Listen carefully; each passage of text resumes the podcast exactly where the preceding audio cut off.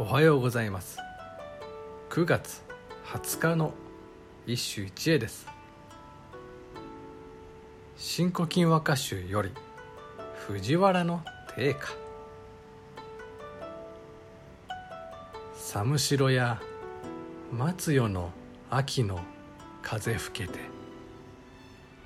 月をかたしく宇治の橋姫。寒城や松夜の月の。風吹けて。月をかたしく。宇治の橋姫。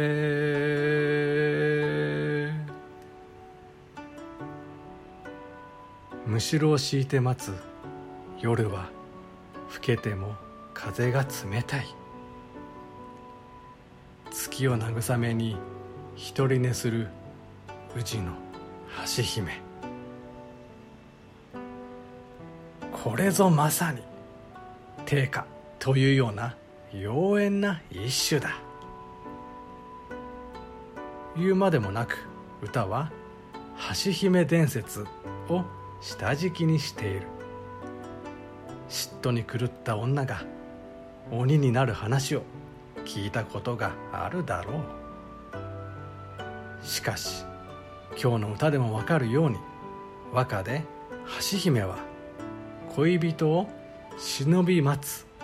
いかにも若好みのいじらしい女性に描かれている。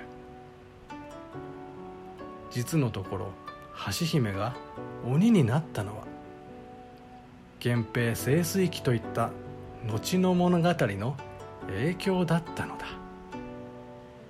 さて本題に戻ると初めにいかにも定価らしいといった表現の一つが「三句風吹けて」だ。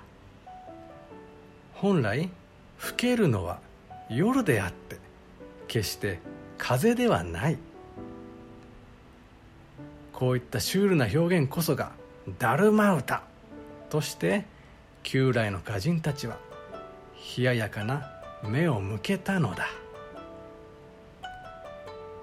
以上今日も素晴らしい歌に出会いました。